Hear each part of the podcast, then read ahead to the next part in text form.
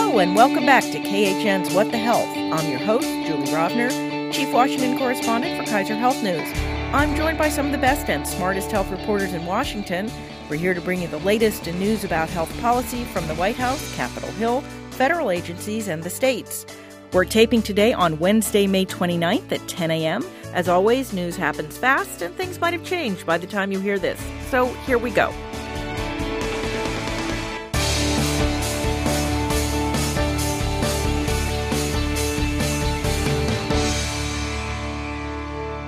Today we are joined by Alice Ollstein of Politico. Good morning. Jen Haberkorn of the Los Angeles Times. Hi, Julie. And we welcome to our panel Sandhya Raman of CQ Roll Call. Hello. Uh, later in this episode, we'll have an interview with my KHN colleague Lauren Weber. She wrote the latest bill of the month about a nurse midwife, her own birth, and some very expensive nitrous oxide. And our weekly reminder if you want to see us as well as hear us, an edited version of the podcast is now on the cable channel Newsy at 11 a.m. Eastern every Sunday. So, this marks our 100th episode. I can't believe it's been almost two years. I want to thank all of our panelists, the folks here at KHN whose voices you don't hear, but who get the podcast produced and posted every week, and most of all, our loyal listeners who give us such great feedback in honor of our anniversary and because Congress is out and because while we don't say it that often, we are an all women podcast, I thought we'd take a deep dive today on one of the hottest topics in the news abortion. There's a lot of misinformation out there, so I hope we can provide some context. And I guess we need to start with some fairly big abortion news this week. On Tuesday, the Supreme Court finally explained why it's been sitting on a decision for months about whether or not to take up a challenge to an Indiana law that bans abortion for race, sex selection, and disability, and also requires cremation or burial of fetal remains. So the Supreme Court, in the end, didn't take the case, but it did decide it. In an unsigned ruling, it let stand the lower court decision that Indiana couldn't ban abortions for particular reasons, but it also overturned the lower court and said Indiana can require burial or cremation of fetal remains. Uh, what should we read into this kind of split ruling, Alice? there was a lot of speculation that the Supreme Court could take up a major abortion case that directly threatens the precedent established in Roe versus Wade in the heat of the 2020 election, inflaming both sides, potentially motivating voters on both sides to come out. Um, now it looks like that may not happen they turned away the part of the case that would have directly challenged Roe versus Wade, a part that said you can't get an abortion if your reason for getting an abortion is the race, sex, or disability status of the fetus. A bunch of states are passing laws like that recently. Um, and then they put into effect another piece of the law without even holding oral arguments saying that these fetal remains have to be buried or cremated that could have been challenged as a violation of the undue burden precedent, but the people who sued over the law did not specifically argue that. So it's kind of this technicality that gets the court out of having a big hot debate at this moment. Basically, it looks like they sort of gave one to each side and said in both cases they could come back again later, right? Right. And Clarence Thomas, um, he he and Justice Ginsburg wrote, and uh, Clarence Thomas said something along the lines of the court is going to have to take up this question eventually. The reason behind getting the question abortion, on the ban part, not right. the cremation part. That really worried abortion rights supporters because they feel like if the court is going to take up a big case to challenge Roe, it's going to be one of these method bans, how the abortion is done, or the purpose, the the reasoning behind why a woman would choose to to get an abortion. And that was what the abortion rights supporters most feared. So you're right, both sides got to kind of cheer a victory, but this is this is far from over. I assume we're going to see a similar case get up to the court next year and then the court, you know, again will have to decide whether to take it. Does it does it feel like they're trying to avoid the 2020 election? well, Justice Thomas is not. Justice Thomas is is uh, ready to go. Um, he wrote just a very long and fiery piece of his opinion and was basically inviting states to keep passing these laws because he was saying, you know, once this percolates through the courts a bit more and there's more sort of competing or decisions from the lower federal courts piling up, then it could push the Supreme Court to act. And he's previously scolded the Supreme Court for not taking up a previous Planned Parenthood related case and basically accusing his colleagues of being too afraid to touch the issue. Um, so there was like a little of that hint again. I, I think everyone sort of feels like this has to happen eventually. Well, you know, we always talk about how, you know, this is all about the Supreme Court, but there's a lot of abortion regulation that's going on kind of irrespective of what the courts are saying. And we had an example in Missouri, um, which may soon become the first state without an abortion provider since Roe v. Wade was decided in 1973. Um, this has nothing to do with the ban that the governor signed uh, that would ban all abortions at eight weeks, but rather with regulations issued by the state's health department. What's happening in Missouri? Sandhya, you wrote about this. Yeah, so yesterday, Planned Parenthood said that their only clinic that's left in St. Louis is going to have to close as early as Friday if they don't get certain requirements okayed by the state. Missouri requires all uh, abortion facilities to be certified by the state, and there have been arguing kind of since April about certain certifications that are kind of new and would require kind of intrusive interviews with all of the doctors that are there. I think people are getting this getting confused. It's not that the Planned Parenthood would close; it's that they would no longer be able to do abortions. Yeah, so they they they do operate in the state, but they would not be able to offer any abortions in the state including medical abortions, including yes, the abortion yes, pill. Yeah. So there, so basically, Missouri would become the first yeah. state yeah. with, without an abortion provider, um, which is one of the things that that people. You know, had been sort of warning. We, we, we saw we saw it almost happen in several states. I think most prominently uh, Mississippi. But mm-hmm. now we're we're sort of looking at the possibility, unless a court intervenes. So yeah, I Kentucky a couple of years ago too. That's right. Yeah. We've, well, now five states are down to only having one clinic. And in Missouri, Missouri had several um, just a few years ago, um, and they've slowly had to close because of these state regulations. And I was reading that one of the main issues was that the state was requiring um, the clinic to perform pelvic exams on women before they got the abortion pill. And the doctors were saying, this is not medically necessary at all. This is completely invasive and potentially traumatizing to, to have a pelvic exam in this way for no medical purpose, and thus we will refuse to do it, and we'd rather close than than comply with this, which is sort of what what could happen if some of these other regulations go into effect. And we should note Roe is still the law of the land. Yeah. You know, abortion is still legal in all 50 states. In all 50 states. Um, but if this were to happen and the state doesn't have a clinic, you know, that's that's the environment that abortion rights supporters have warned about. That abortion is still technically legal, but without access, you know, Missouri's a pretty big state, and people would have to go um, cross the border into other states. And for some people, that just is really essentially illegal to them. You know, yeah. they, they, if they can't do it, it's mm-hmm. unavailable. All right. Well, let's start our deep dive into abortion policy with the state of abortion in the U.S. today. Um, who wants to run through uh, some of the stats? How many abortions are there? Who's having them? When in pregnancy?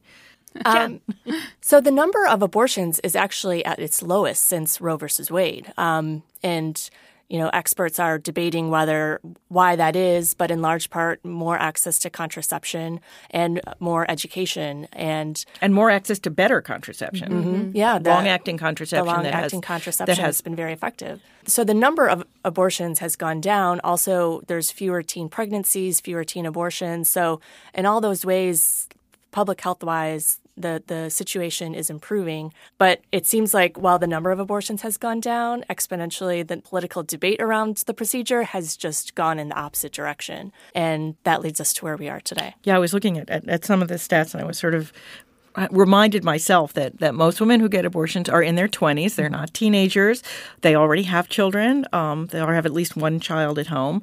And abortions overwhelmingly happen early in pregnancy for all of the you know what we hear about the you know these uh, abortions in the eighth and ninth month. Those are like a tiny tiny fraction. Yeah it's 1.3% are done after 20 weeks. In a lot of those cases it's because of some kind of diagnosis whether to the woman or to the fetus. And obviously there's there's a range of reasons but a lot of them sound very sympathetic. You know it's a wanted pregnancy that has gone terribly wrong. And so the, the vast majority is before 12 weeks. And yeah and it's there's only only a, a couple of abortion providers in the country who do late abortions, and those are you know generally in in dire medical circumstances. It's not it's not really women who show up and say, um, "Yes, I'm eight months pregnant, and now I'm deciding that maybe I don't want to be pregnant." As long as it's legal in the state at that point, it's the physician's decision, and I think I think you'd be hard pressed to find a physician who would just agree to do an abortion that late in pregnancy.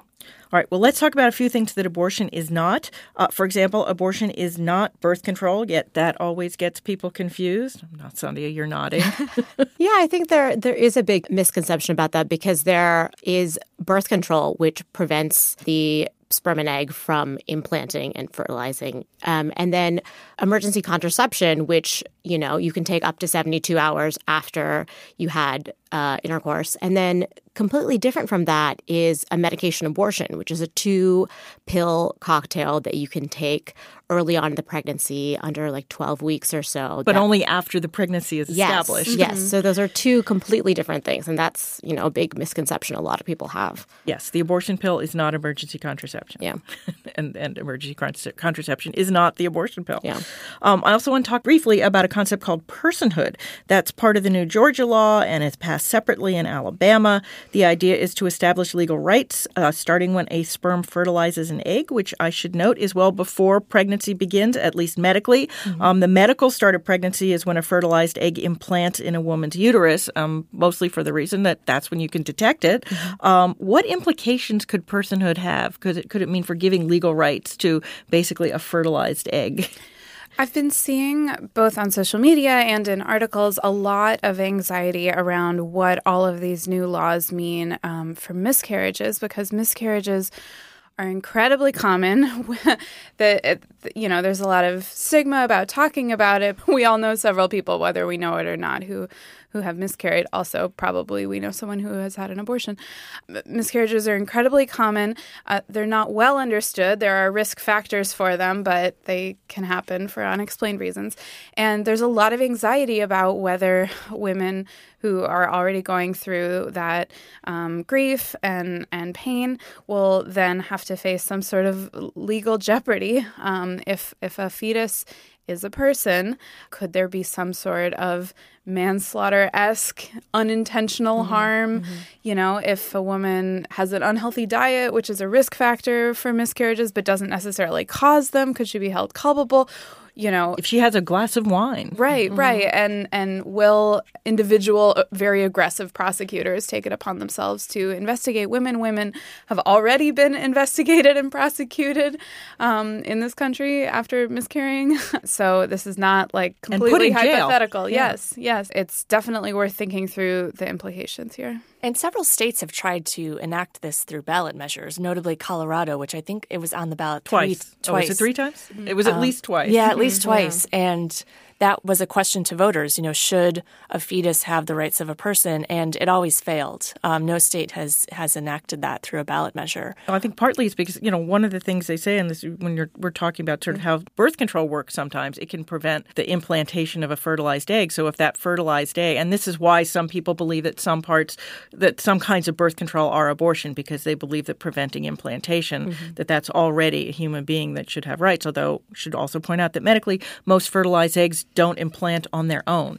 But it raises questions what do you do about in vitro fertilization? Mm-hmm. With that, that's one of the reasons that, that it went down both in Colorado and in Mississippi.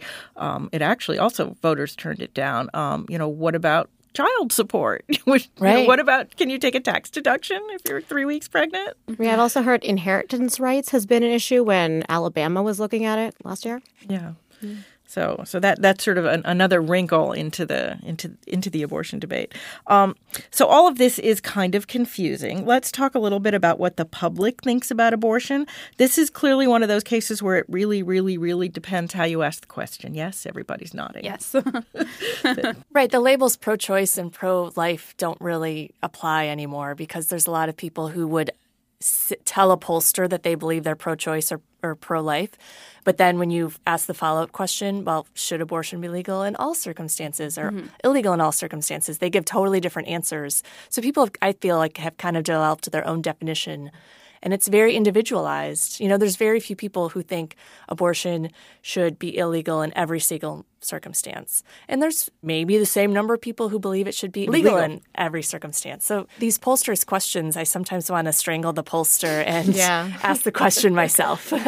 yes. So, well, so and as Jen just said, if you look at the polls over time, you can't help but come to the conclusion that the public is overwhelmingly someplace in the middle, mm-hmm. thinking that some but not all abortion should be allowed. And obviously, they sort of span the you know the the spectrum there. Yet elected officials seem to be racing to the outer edges of the debate right now. Um, there's fewer and fewer Republicans who support abortion rights, fewer and fewer Democrats who oppose abortion rights.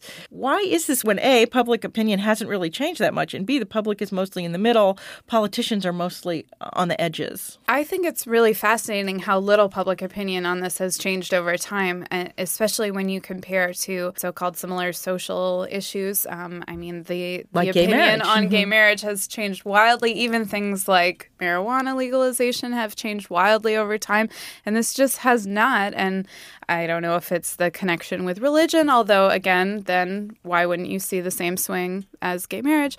Um, but it's very deeply ingrained for folks. Um, um, but consistently, the majority of the public supports upholding Roe versus Wade. Um, we can say that. yes. Um, the polls are fuzzy on some other things, but we can definitely say that.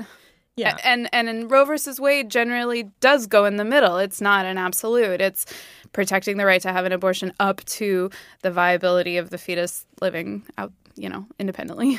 And restrictions after that. Mm-hmm. anybody else have feelings for why why the we're seeing such polarization among elected officials if it's not there among the public? I feel like it's politicians who are the outlier here. You know the political parties have moved very far in opposite directions. And also the groups that oppose and support abortion rights have gotten a lot more active. And they you know help push politicians sure. outside of that middle area. I mean we do not have a republican in the house who supports any abortion rights. Wow. Those last ones left office in yeah. the last Congress Charlie Denton, Pennsylvania and Rodney Frelinghuysen in New Jersey.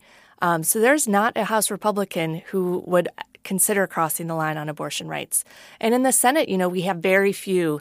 You know, the Senate votes you know, a couple of times a year on something related to abortion. And I mm. can tell you right now who those people might be who might cross the aisle. We've talked about them all a lot. Exactly. Yeah. And they fit on one hand. Yeah. yeah. You know, there are no surprises. It's very hard to see. We now. should probably name them, though. It's on, on, the Republican side, it's Lisa Murkowski and Susan Collins. That's right. Yep. Pretty much nobody else. And but it the- is interesting that they vote that way when it's a policy issue, but when it's a judicial nominee, right. they, they don't necessarily vote that way. That's right. Susan yeah. Collins voted for Brett Kavanaugh. Yeah. Even though she and, tends to vote. And it's important to say that on the Democratic side in the Senate, there are a couple of folks who cross the aisle the other way. And I would say Bob Casey sure. and Joe Manchin for sure. And um, Doug Jones Sometimes, um, sometimes has yeah hinted yeah yeah, um, but he does. But it depends on the policy. Yeah, yeah. yeah, exactly. Um, so it's interesting that there, yeah, there's just a handful on both sides. But in the Senate, you you have to represent your entire state, not just your little gerrymandered district. So it yeah. does make sense. Yeah. All right, well, that's where we are today, at least kind of. Now, I want to run through a very brief history of the abortion debate, starting with Roe v. Wade. Um, Alice, reiterate what you just said about what Roe v. Wade did in 1973. Right. It protects the right for a woman to have an abortion up to the point of viability, which is about 24 weeks. But it does move back. It yeah, it's move. been moving back a little bit. Yeah. But. All of these new bans that are 20 weeks, 15 weeks, 6, 8, those would all challenge Roe versus Wade's standard. Um, and to put it in context, uh, Roe actually came only a year after the court ruled that states couldn't ban birth control for unmarried women. Um, these things have always been kind of inextricably linked. I remember when I did one of my first stories in the 1980s, I was like, well, why can't we at least compromise on birth control if everybody agrees that birth control can prevent abortions? And I was young and naive, and birth control seems to be as, as big an issue politically these days as abortion itself, yes? And I think when Roe was decided, the lawyers were looking for, you know, how can we make this argument convincing to the justices? And the birth control decision, you know, somewhat related, also right to privacy. And that's what Roe is based on, which legal scholars debate whether that's a good idea or not, but the right to birth control is related to that right to privacy as well. That's right, which Roe in some ways was just an extension of the, the birth control cases that came before it. So in 1989, in a case called Webster versus Reproductive Health Services of Missouri, the court upheld a bunch of restrictions that the state had imposed, including a ban on the use of public employees or public facilities to perform abortions and a requirement for fetal viability testing for abortions done after 20 weeks to, to right to Roe, Alice, as you're saying. That was the last time it seemed like the court actually had five votes to overturn Roe, except it didn't. Uh, like today, we saw a bunch of states rushing to pass bans and other restrictions in hopes of getting one of their laws to the Supreme Court that would become the vehicle to end Roe. But in 1992, instead, the court reaffirmed Roe in Planned Parenthood of Southeastern Pennsylvania versus Casey. This is Senator Casey's father, who was then the governor. Um, how did the Casey case change what Roe said? It upheld it largely, which was important because that was not a given. it strengthened Roe's protections in that way by by upholding it.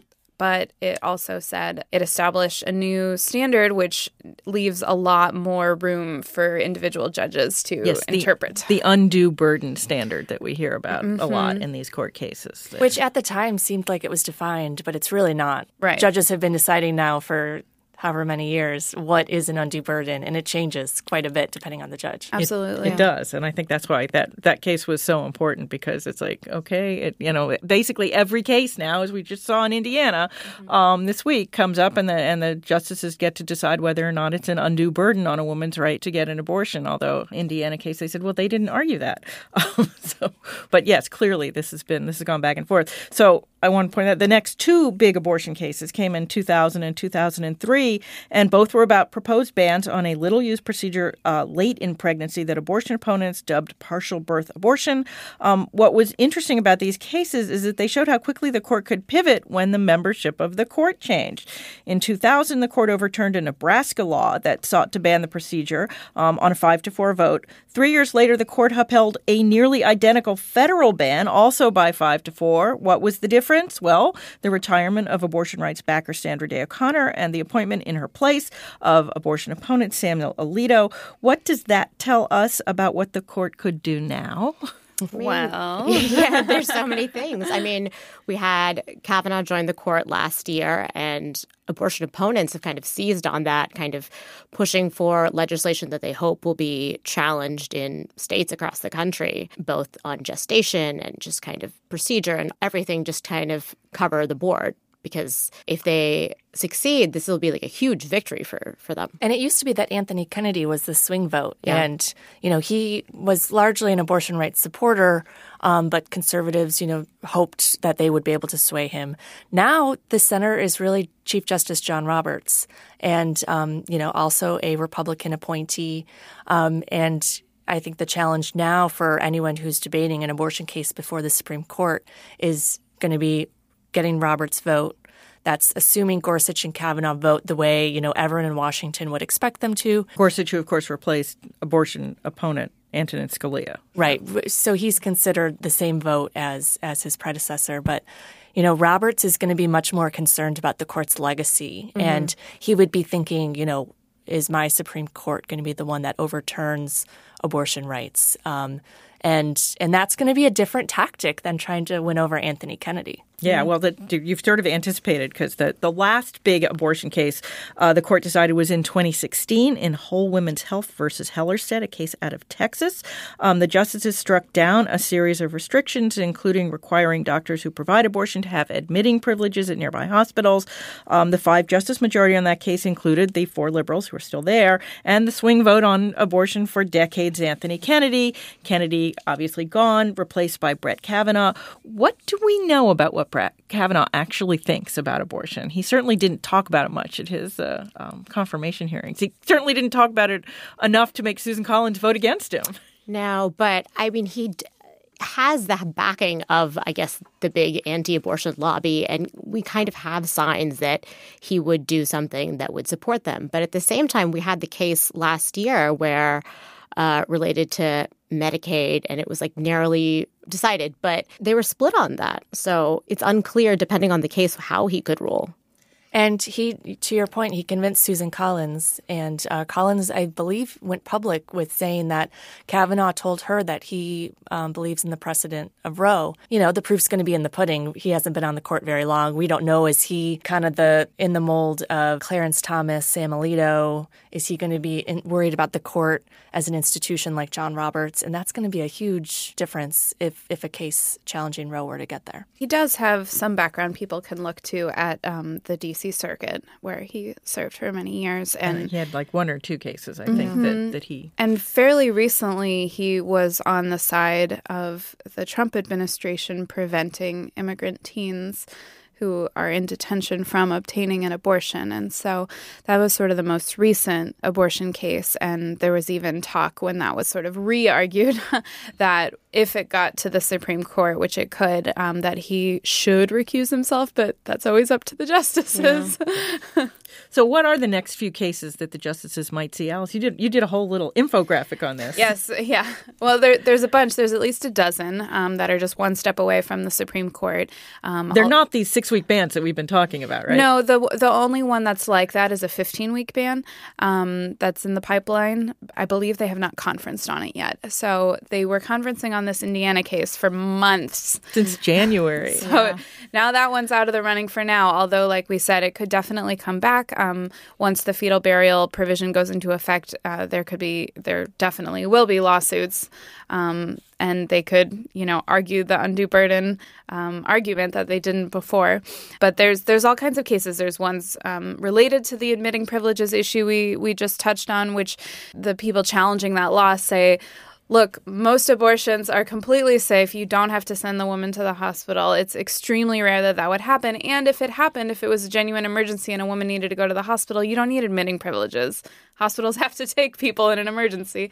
Um, and this is just another sort of hoop or hurdle for, for doctors to jump through. There are cases uh, related to waiting periods and um, parental consent and just all kinds. Uh, the methods of abortion, the surgical methods specifically.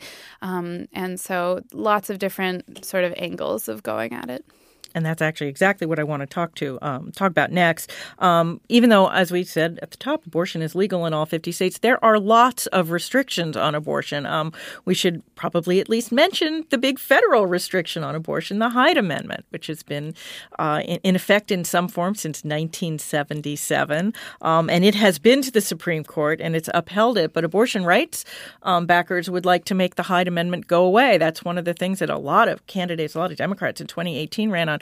Is there any chance of making the Hyde Amendment go away?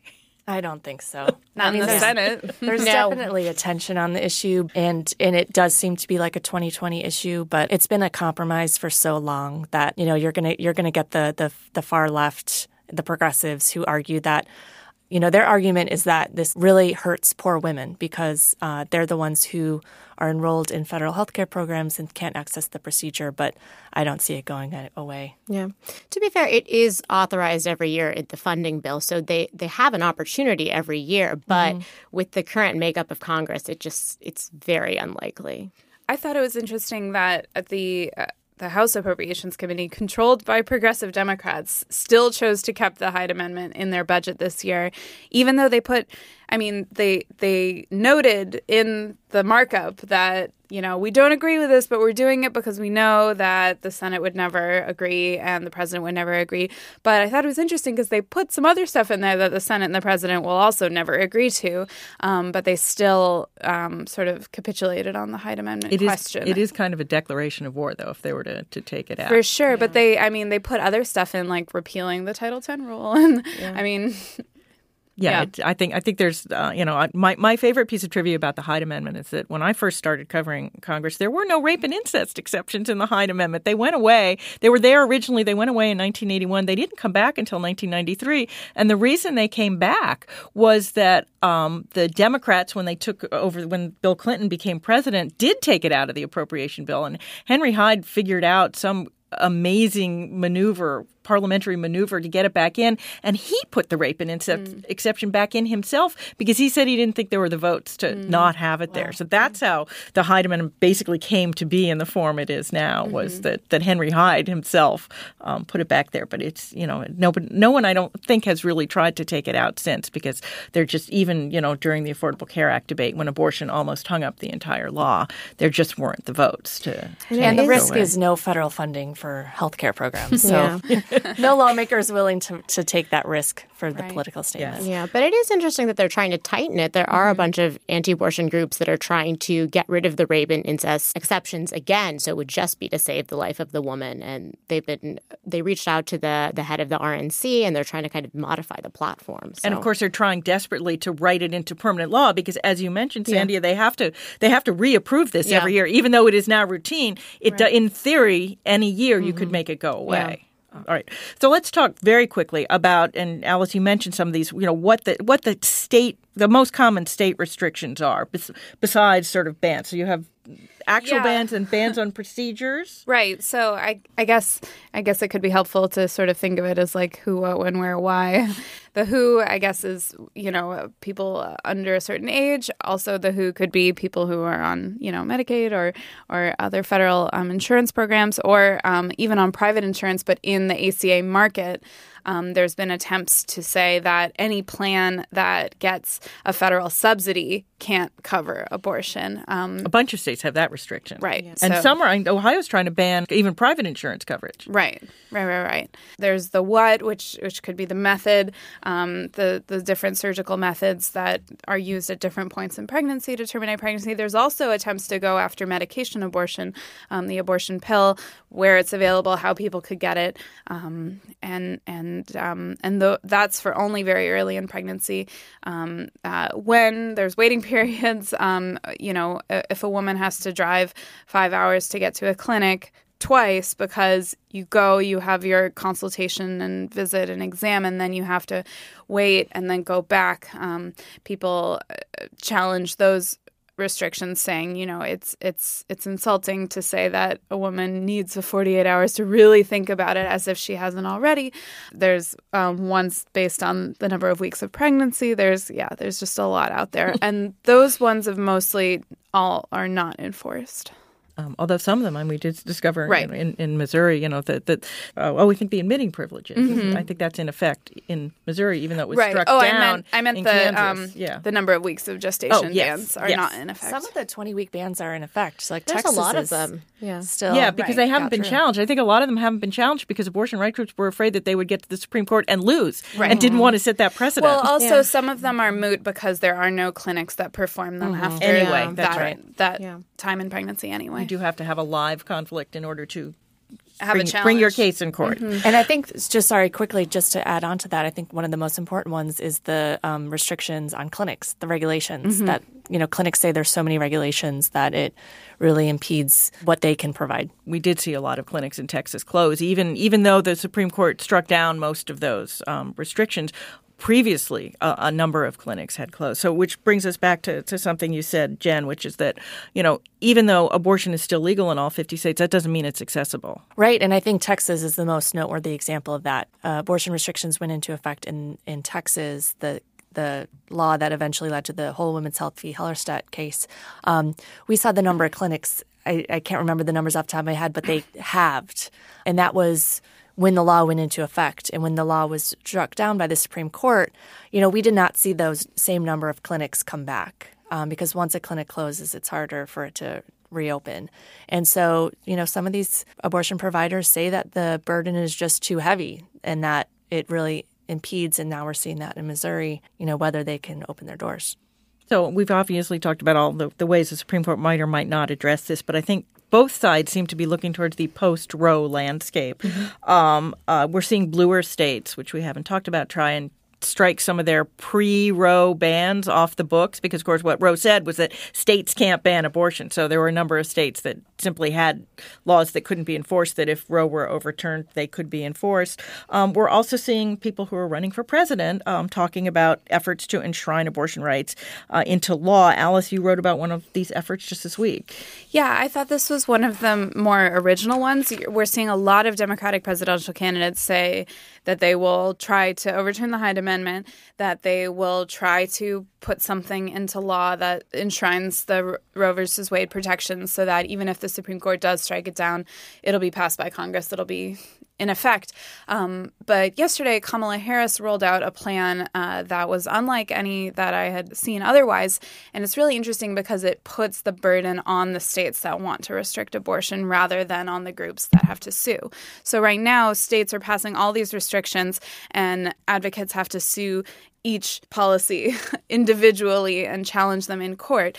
This Full employment for reproductive health lawyers on both sides. certainly, certainly. This would flip the the dynamic. This would set up a system like the Voting Rights Act, where states that have a history of restricting abortion rights would have to justify every new policy they try to pass and get pre-clearance from the Justice Department, or they can't do them it's hard to imagine Congress passing that. I would just it point is. out that Congress in 1993, the same year yes. they tried unsuccessfully to get rid of the Hyde Amendment, tried to pass something called the Freedom of Choice Act, and it didn't fare any better than President Clinton's health reform plan that year. Um, and for the same reason, there were just too many conservative Democrats who were anti-abortion. That's not really the case now because there aren't that many Democrats left who are anti-abortion, as there aren't very many Republicans left who support abortion rights. But I mean, maybe if Roe were actually overturned, might things in Congress I don't know. Change? Congress hasn't even uh, restored the actual Voting Rights Act um, itself uh, since the Supreme Court took out a major piece of the enforcement in 2013.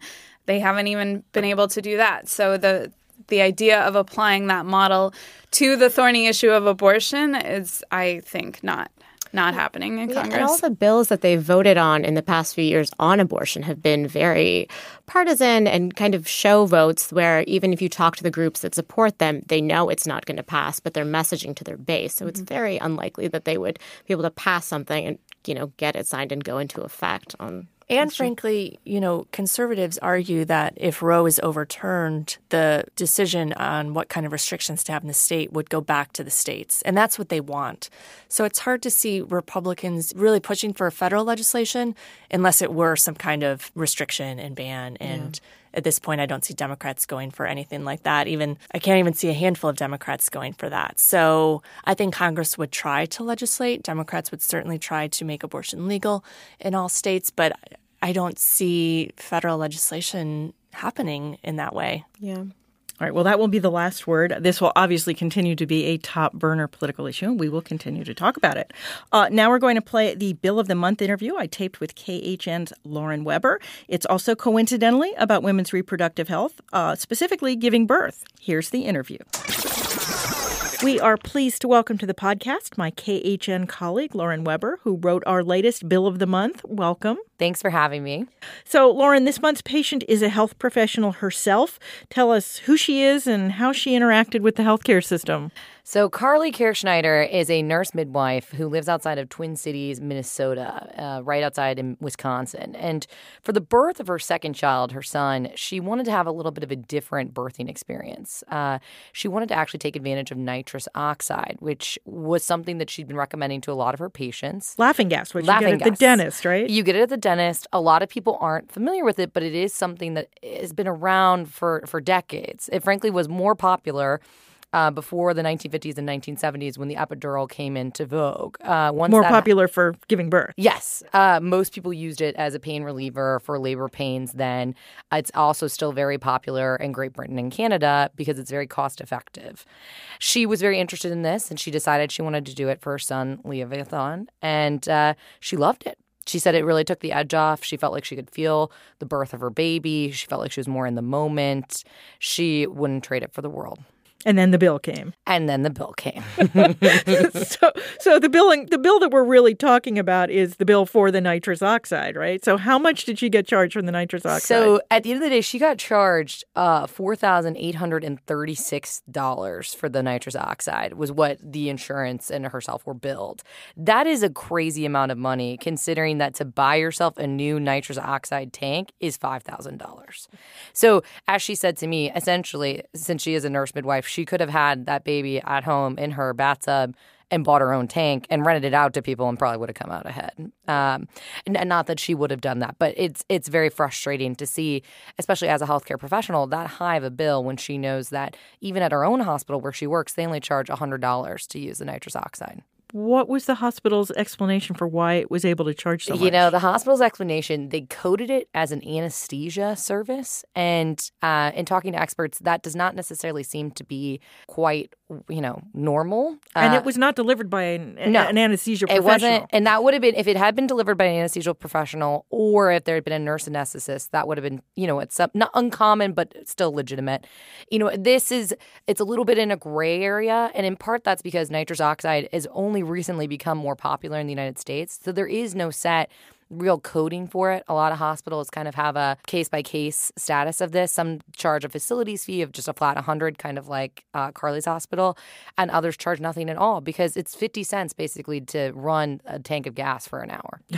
so, how did she figure out that, that she had such a huge bill for just the nitrous oxide part of her birthing process? Well, you know, since she had had a pretty low key birth, so to speak, I mean, she had a water birth with nitrous oxide, which she, in her, in her mind, thought was not going to be very expensive she was very surprised to see an itemized bill that kind of laid out such a large number and then asked for a, a more detailed itemized bill. And that's when she realized she really honestly thought that they had charged her for an epidural on accident. And after calling both her hospital and her insurance multiple times, she was assured, no, it was not a mistake. This is how they charge it. Um, this is what we're going to do.